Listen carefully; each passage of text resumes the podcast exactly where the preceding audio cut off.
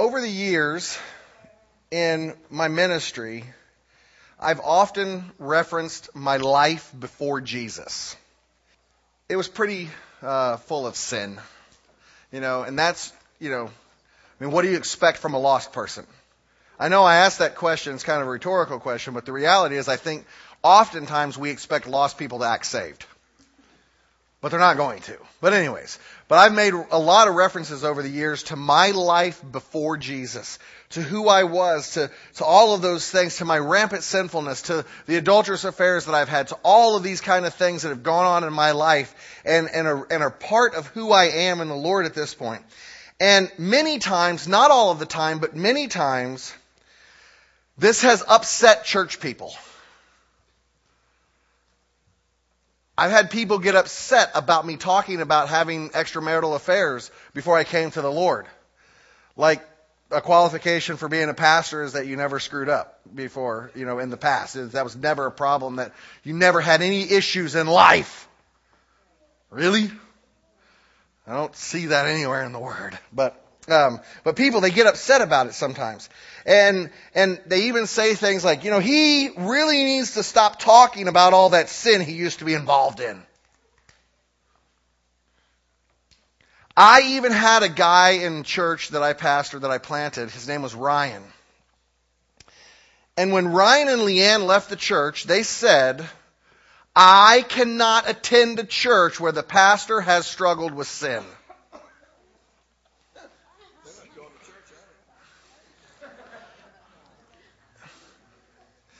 They couldn't take that I had ever had any issues in my life.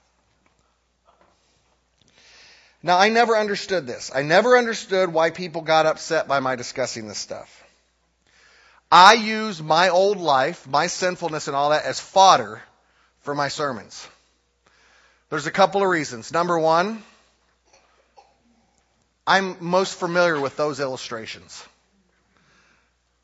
I don't preach with a lot of notes. I have just kind of memory triggers. And, and, so I'm familiar with those. I have said this before. I will say this again. I am the world's leading expert on my own testimony. Just like you are the world's leading expert on your own testimony. No one can refute it. They weren't there for all of it, right? You're the expert on it. So, so I use this, you know, and I talk about this stuff all the time, and I never really got why it upset people so much. But this week, as I was reading scriptures, as I was reading the scriptures for preparation, it, it, came to me as I was reading Hebrews chapter 10, verses 1 through 10, about why sometimes people get upset by this. It, it just clicked in me this major reason that people sometimes get a little miffed about my past sin life. And with that idea in mind about why people get upset about my past sin life, you got to keep that in your head while we read this. Okay, that's the thing we're looking at. Like, why would what? Because this says why. Why people get upset by that. We are going to read the passage together, and I want to see if it jumps out to you why. Okay? So I'm going to be reading from the English Standard Version. You follow along in your Bible because it may, the translation that you may be using might be different and it might be more helpful to you to read along with that and see it. Okay? Here we go. Hebrews chapter 10 verses 1 through 10. For since the law has but a shadow of the good things to come instead of the true forms of these realities, it can never, by the same sacrifices, that are continually offered every year make perfect those who draw near. Otherwise, would they not have ceased to be offered? Since the worshippers, having once been cleansed, would no longer have any consciousness of sins. Right? Just pause real quick. So the Old Testament, the, all the sacrifices, he's saying here, those sacrifices never could really, because they're just a shadow of the things to come, they never could really do what they make anybody perfect. Those who draw near, right? Otherwise, they, they would cease to be offered if they, if they perfected the conscience, if they washed those things away. Because people would no longer have any consciousness of sin. I'm helping you. Consciousness of sin. Consciousness. That's part of this thing to click here, okay? But in these sacrifices, there is a reminder of sins every single stinking year. That's the Jerry Breedlove Amplified version. right? There's a reminder of these sins every year. For it is impossible for the blood of bulls and goats to take away sins. Consequently, when Christ came into the world, he said, Sacrifices and offerings? you've not desired, but a body you have prepared for me. In burnt offerings and sin offerings, you've taken no pleasure. Then I said, Behold, I have come to do your will, O God, as it is written of me in the scroll of the book. And when he said, You have neither desired nor taken pleasure in sacrifices and offerings and burnt offerings and sin offerings, these are offered according to the law. Then he added, Behold, I come to do your will. He does away with the first in order to establish the second. And by that will, we've been sanctified through the offering of the body of Jesus Christ once for all. Do you see the connection? It's right there. If you can't see the connection, would it be okay if I helped you see the connection with why people sometimes get miffed about this? Now, I guess before I, before I explain the connection to you, I at least ought to tell you what it is that I'm trying to explain, right? Just give you like the one little phrase that I'm trying to explain. Okay? The passage actually talks a lot about leaving the past behind. That's the issue, is leaving the past behind. That's the connection that we're trying to see here. We need to leave the past behind. But really, that's an oversimplification. Because it's not that I'm not leaving the past behind when I talk about my sin before Jesus. It's that I'm leaving the past behind in a different way than the people who get upset about my past are leaving it behind. We're both trying to leave it behind, but different ways. And the passage says about a particular way to do that. Now I know some of you are like, really? Out of this passage, it's talking about leaving the past behind. I, I promise it will make sense as we go through. I know some of you might be confused. I confuse myself sometimes. So I get it, right? So before we go through and clear this up, let's ask the one who has all the answers to speak. Because even if I have the most eloquent words and he doesn't speak, we won't get it. But if my words make me sound as dumb as a brick and he speaks, we'll still understand. Amen? Let's pray. Father, we ask you through your Holy Spirit to illumine this passage of Scripture to us. Lord, may this thing make sense to us in a way that it's never made sense before. Lord, would you speak to us? And would you help us today to come to an understanding of what it really means to leave the past behind? We love you. We want to serve you. And yet we struggle to do so. And so we confess that to you today and we ask you to take over and empower us in our weakness. It's in Jesus' name we pray. And God's people said, Amen. See, the person who is bothered by my old sin life doesn't have a New Testament mentality. They have an Old Testament mentality. The person who struggles with me mentioning sins that I used to struggle with, that used to be in my life, they, they, they might say that, well, I'm a New Testament believer, but they are acting in an old covenant way. And this old covenant mentality, unfortunately, is far more prevalent in the church than we'd like to admit. The author of Hebrews explains this old covenant mentality in verses 1 through 4 of chapter 10. So let's get, a, let's get our minds wrapped around what the old covenant mentality is. Let's read it together. For since the law has but a shadow of the good things to come, instead of the true form of these realities, it can never by the same sacrifices that are continually offered every year make perfect those who draw near. Otherwise, would they not have ceased to be offered? Since the worshippers, having once been cleansed, would no longer have any consciousness of sins. But in these sacrifices, there is a reminder of sins every year. For it is impossible for the blood of bulls and goats to take away sins. See, this Old Testament mentality that is so prevalent in the church today is this idea that the continual yearly sacrifices under the law did not cleanse the conscience of the worshiper. Instead, it served as a reminder of their sinfulness.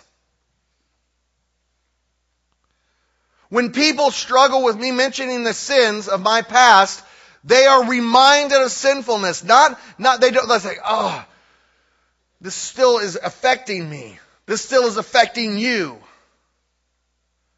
It's like the blood didn't actually wash anything away. It's like we're embarrassed or ashamed.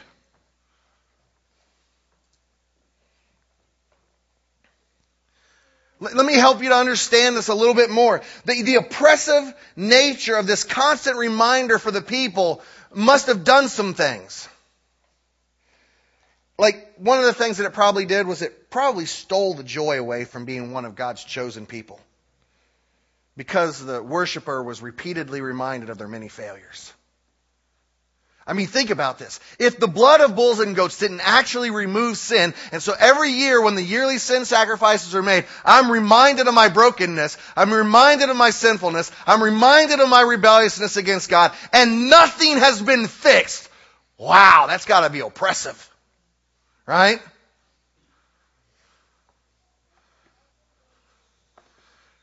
It's like, here I am, Lord. Here I am, Lord. I'm drowning in my sin. Here I am crushed under this stuff.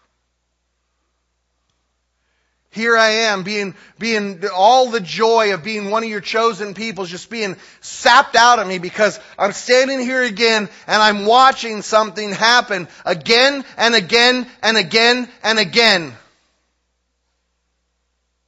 Because I cannot measure up because I am so bad at this.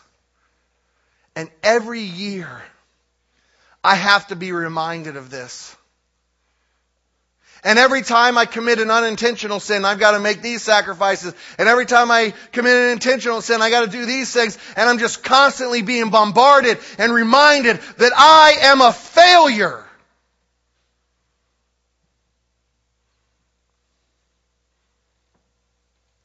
In church, I see that happen way too often. I have people who are aggressively, almost violently resisting the idea that we are saints who sometimes sin. They're like, no, I'm a sinner. And I'm like, no, that's an Old Testament mentality.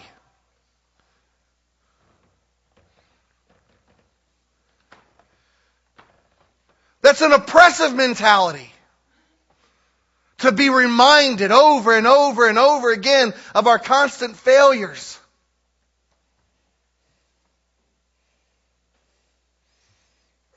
And it gets worse because I think with some people, they're better at, at the outward stuff. They're better at putting on the mask.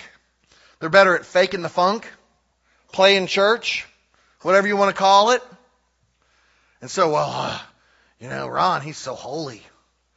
And, and I'm never going to measure up because, you know, Ron's so holy. Right?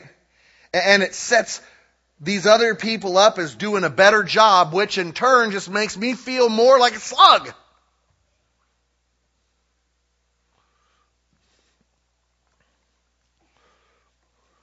Or if I'm doing a better job than you, which is my pride speaking, I have to come up and correct everything you're doing.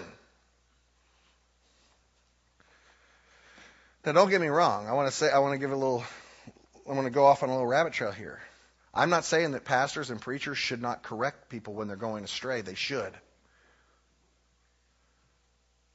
But that is a particular calling that particular people have in their life to lead a congregation, to lead a flock of people. And it's not everybody's calling. You're not the sin police.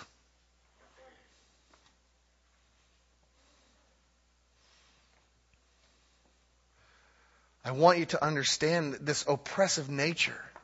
I want you to be thinking, is this the mentality that I have? Another thing that it did is I think it caused the worshipers to look at God with fear and loathing rather than love and adoration. Now listen. The scriptures teach us in the Old Testament to fear the Lord our God, and that does not simply mean awe and reverence. That would be an incorrect interpretation uh, of the word that's translated fear there. You should be scared of God. A lot of what happens in life is because we have no fear of God.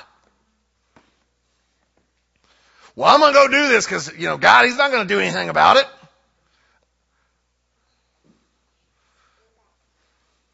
Some people, you know, it's fear like this. How many of you, don't raise your hand because I, I don't really want to know. How many of you do not fear your mortgage company repossessing your house if you stop making the payment? Uh, some of you might not fear your mortgage company repossessing your house. But most of us have common sense enough to fear that if we stop making the payment. Hence, we keep making the payment. That's a fear thing. Not a terror thing, but, and we have to fear the Lord like that, okay? That's not what I'm saying, but look at him with fear and loathing. I'm talking about looking at him with fear and loathing like I can't be around him. I can't be in his presence. If I walk in the church building, it's going to collapse on me. Because God is just standing there ready to smite me for my many failures. I don't want to get close to God because I know as I approach Him, He's going to be like, BOW! And smack me down and bloody my lip. This fear and loathing. That's the kind of fear I'm talking about. That's the fear that God doesn't want us to have. I love my dad, my earthly dad, and I know my earthly dad loves me, but let me tell you something, I feared him too. If you're a dad and you love your kids, your kids will have a healthy dose of fear of you. And that won't stop them from running across the room when you come home and jumping in your arms. But they also know, I can't push daddy that far. Right? We need to be looking at God with love and adoration, but I think this Old Testament mentality stops us from looking at Him with love and adoration and instead causes us to look at Him with fear and loathing. And I think that ultimately all three of these things lead to the stifling of exuberant worship. I'm going to borrow this. This is too big, but it's the right color. I have no problem at the Steelers game. Woo!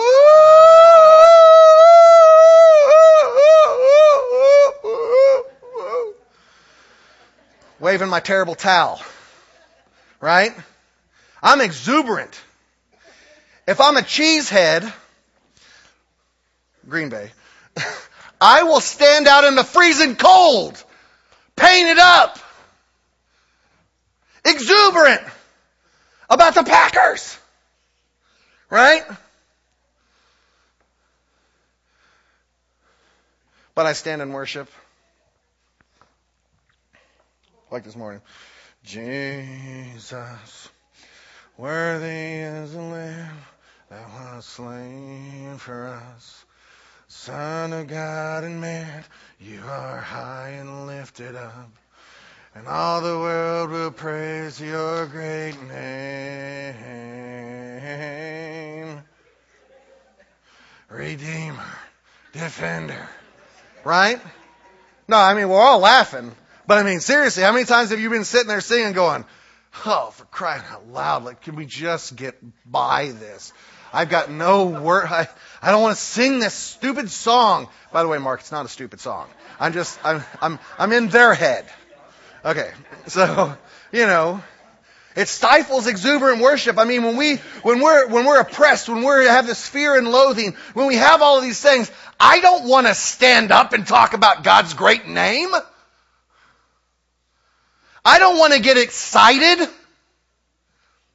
I don't want to lift up my holy hands in prayer and praise and say, universal sign of surrender, Lord. I'm here. I don't want to get my, I don't want to get my flag from Nathaniel and spin it. Because, well, I'm going to look stupid. And people are going to think that I'm faking and all of these things. And, well, because I am. We're, we're afraid to express ourselves. I mean, seriously, nobody who pays to go to a Steelers game is afraid to express themselves.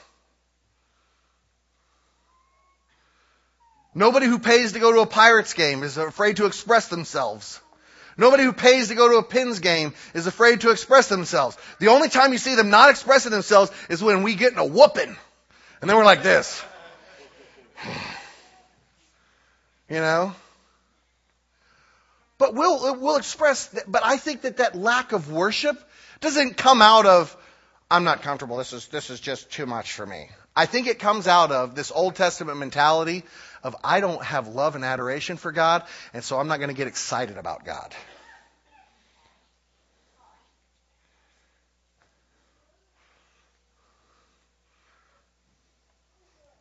But I'll let you wrestle with that.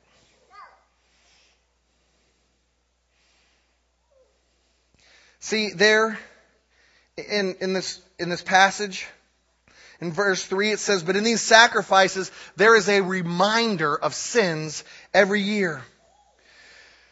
Being a reminder was the intention of the law with its sacrifices. They were never to make the worshiper perfect and holy. Instead, they were meant to point to Jesus.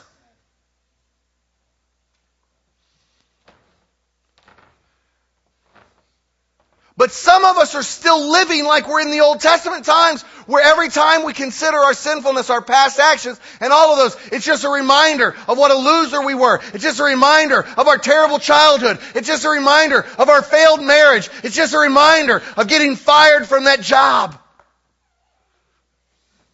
It's just a reminder of that lost contract.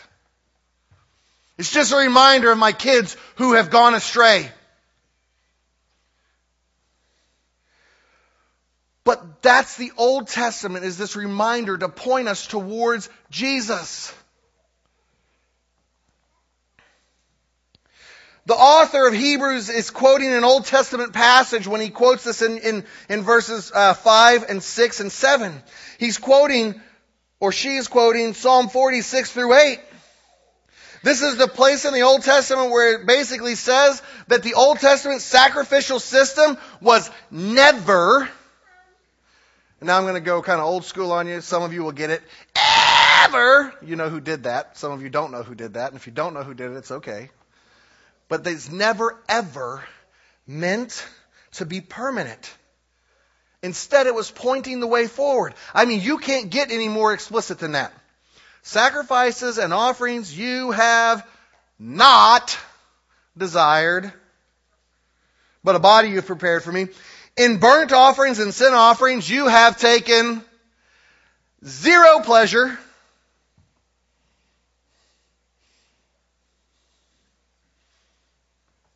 They were never meant to be permanent.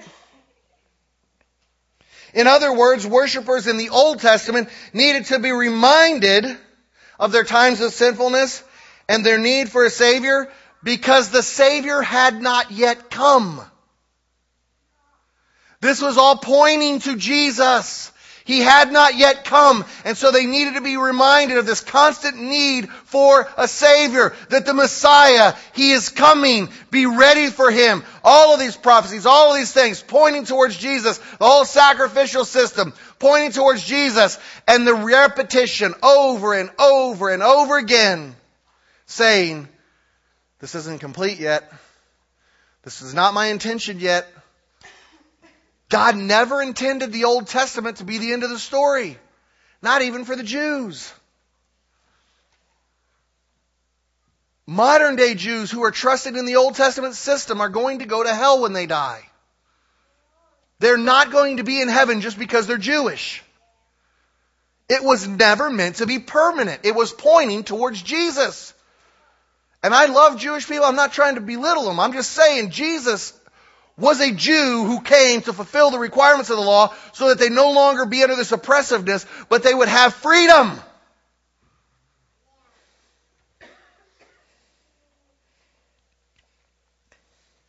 Verse 9 says that Jesus came and replaced the old with the new. Then he added, Behold, I've come to do your will. And when he did this, he said, with the first, he does away with the first in order to establish the second. Let me just tell you in somebody else's words, somebody who's a lot smarter than me. N.T. Wright, noted theologian, says, To agree with Psalm 40 is not therefore to say that there's anything wrong with the Old Testament. Guys, don't take that. I'm not saying the Old Testament's wrong, okay? Or the system it put in place. That system itself declared itself to be temporary. Now the proper replacement has come. And this is the part I love that N.T. Wright says.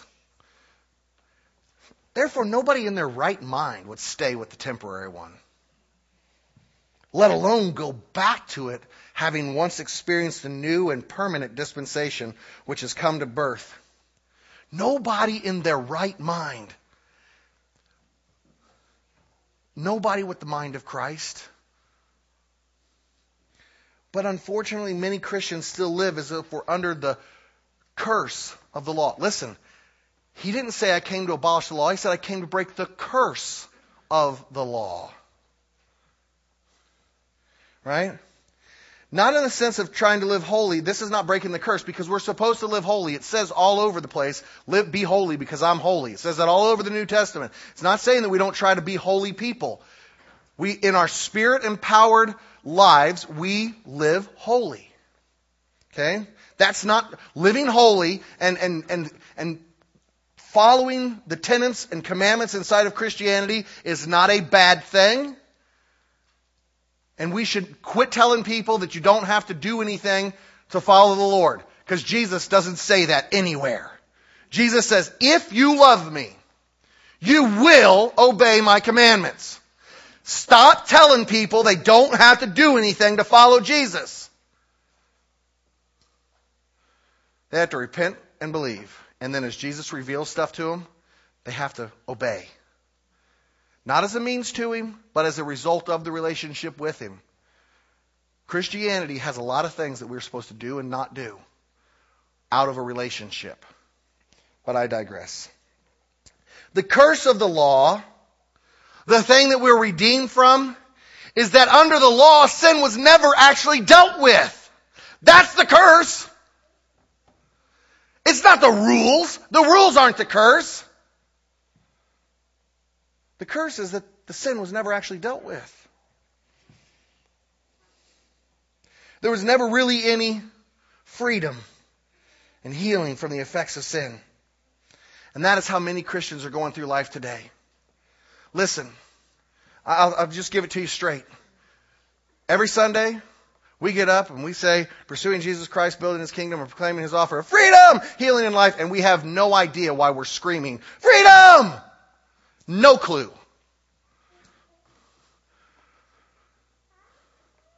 Most of the adults in here who are screaming, freedom! are doing it because Fran taught something about freedom to the teenagers.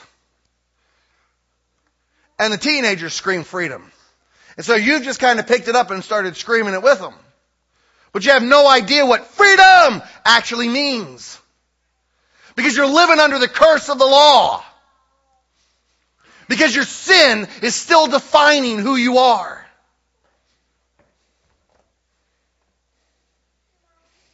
This is what I mean by, by Christians wanting to leave the, the past behind differently than I do. Church people want to, they want to leave it behind by not talking about it because if we bring it up, it's too painful, it hurts, and da da da da da. And you've not experienced freedom.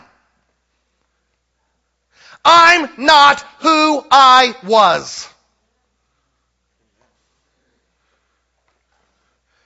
My extramarital affairs do not define me. And if they do define me for you, that's your problem, not mine. Because I'm not living under that curse. I am not a sinner. I am a saint. And I sometimes sin. Under the Old Testament, I was a sinner. But under the New Covenant, my sin has been dealt with permanently. No reminder. You can't throw up what I did to me years ago. You can't even throw up what I did to me, what I did last week if I've repented of it. It's gone. God doesn't throw it up. Why should you? I can't throw up what you did last week. If you've repented of it, it's gone. But that's what we live under, that curse. And we want to leave it behind. Let's not talk about it. It's too painful. It hurts too much. Now look, I'm not trying to be critical here. I'm just trying to, I'm just trying to get something set up. Here's what I'm trying to get set up.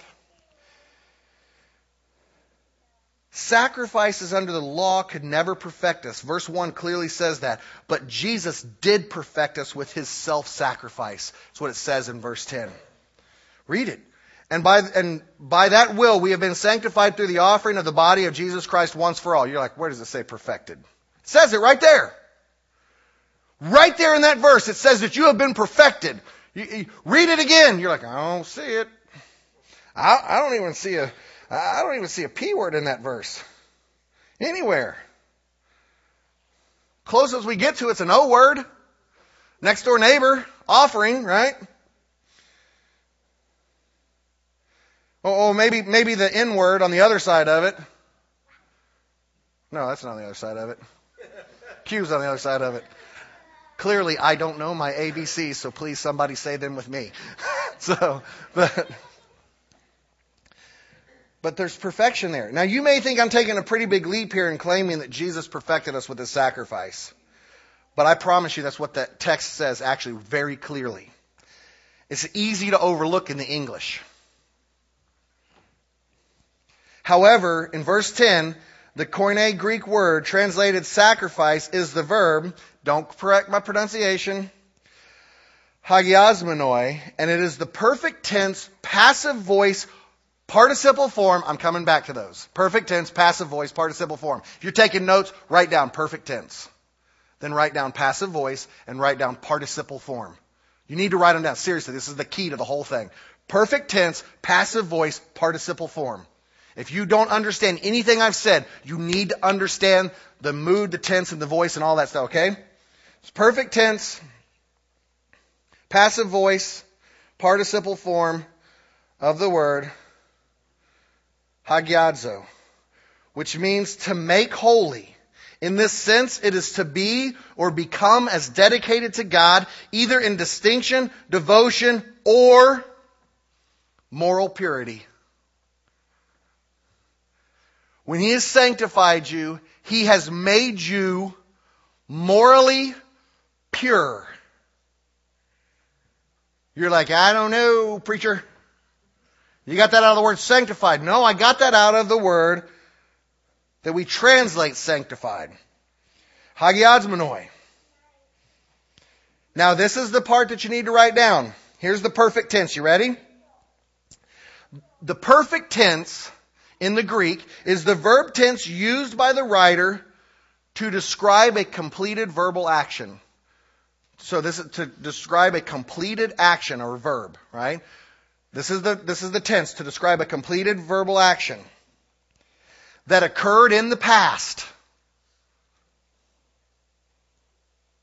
but which produced a state of being or a result that exists in the present in relation to the writer. In the perfect tense, the emphasis is not on the past action, but on the present state of reality resulting from the action. The tense of this word, hagiasmenoi, is not focused on the past, but it is focused on the present state of the reality because of that. And that word, the root word for it means to make holy. He made me holy in the past, and that is a present reality. I am holy. Whether you like it or not.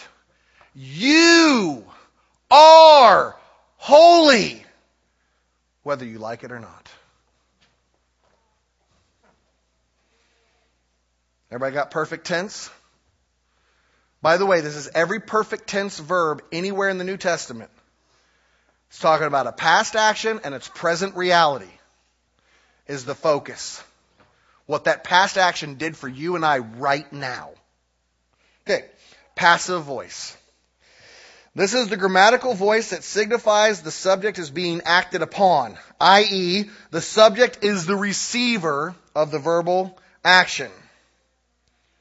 Right? And by that, we, that's the subject of the sentence, have been sanctified. It means we have been acted upon. Not our actions. Somebody else did it to us or for us. Wow. Hmm.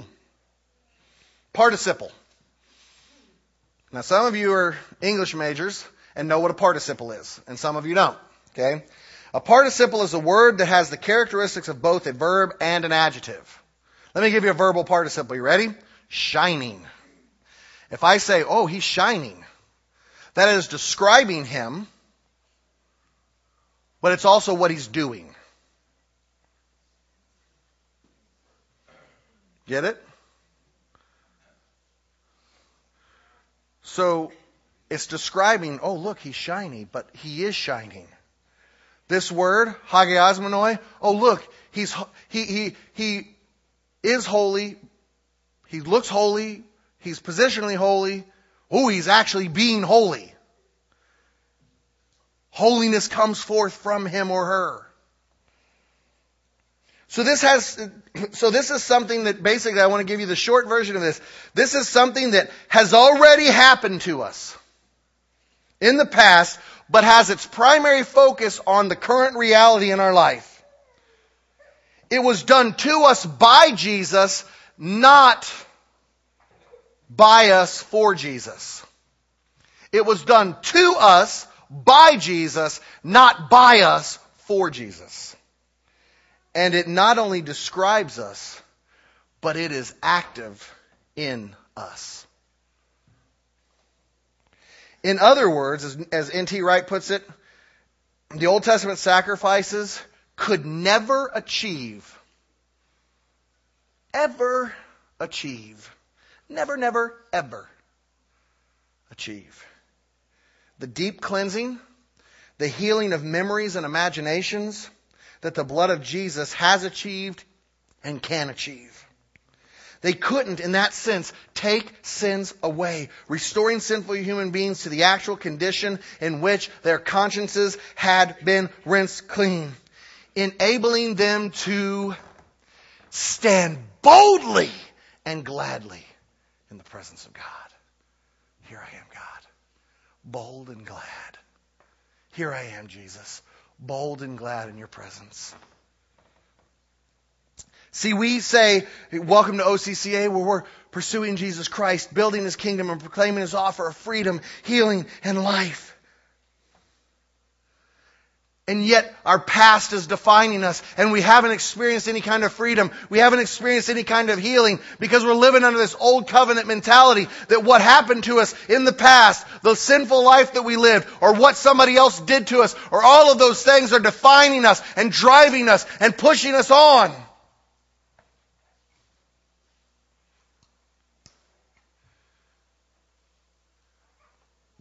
We haven't experienced the freedom and the healing. But Jesus' sacrifice on the cross will actually cleanse those things and break the power of those things.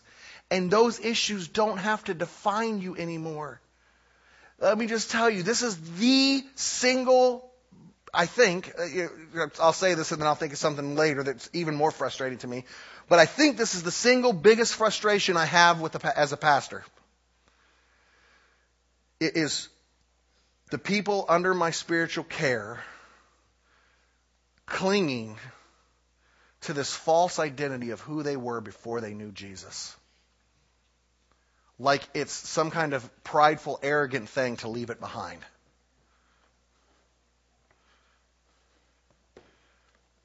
And so I can't talk about my sin issues and I can't talk about your sin issues, but because that's just bad.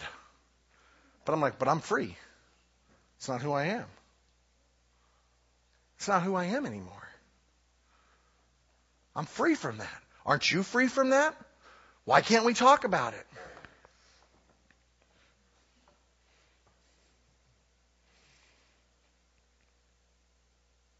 I can talk about my past because it doesn't define me.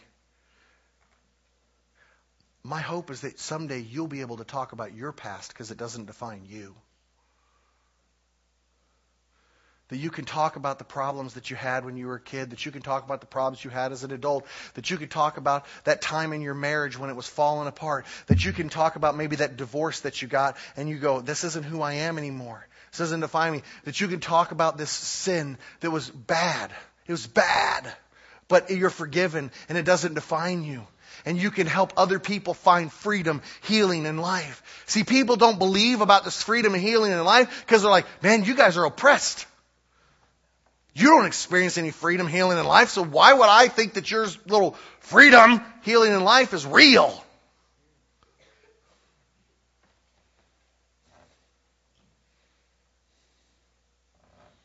Who, who's the singer of that song? Matthew West sings a song, starts off this way, and I think this is how most of us live.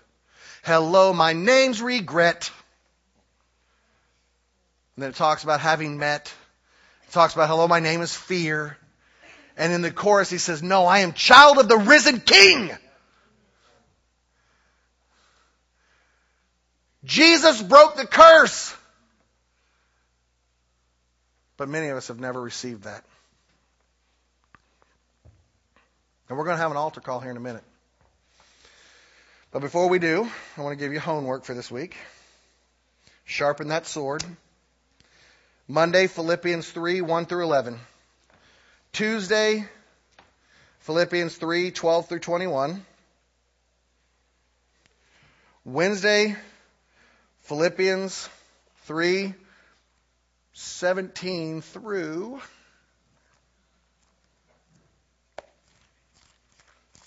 We'll come back to that one. Thursday, Luke 9, 57. Just read uh, 3, 7, go back to the other one. 3, 17. Oh, I'm in the wrong chapter. I'm like, what? The, it ends right after that. 317 through 21. 317 through 21. Thursday, Luke 9, 57 through 62. Friday, Ephesians 4, 9 through 16. Saturday, Romans 6, 1 through 7. Now, when you read your homework this week, take a note. If you read it. I want you to approach it with the idea that you have been set free and healed from your past. And look at how these passages point out that vital truth to us. One of them, Paul talks about forgetting what's behind. I strain onward towards the prize.